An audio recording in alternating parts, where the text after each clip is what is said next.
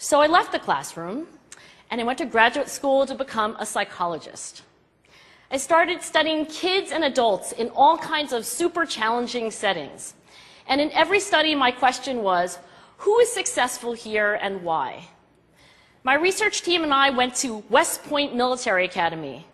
We tried to predict which cadets would stay in military training and which would drop out. We went to the National Spelling Bee and tried to predict which children would advance farthest in competition. We studied rookie teachers working in really tough neighborhoods, asking which teachers are still going to be here in teaching by the end of the school year. And of those, who will be the most effective at improving learning outcomes for their students? We partnered with private companies asking which of these salespeople is going to keep their jobs and who's going to earn the most money. In all those very different contexts, one characteristic emerged as a significant predictor of success.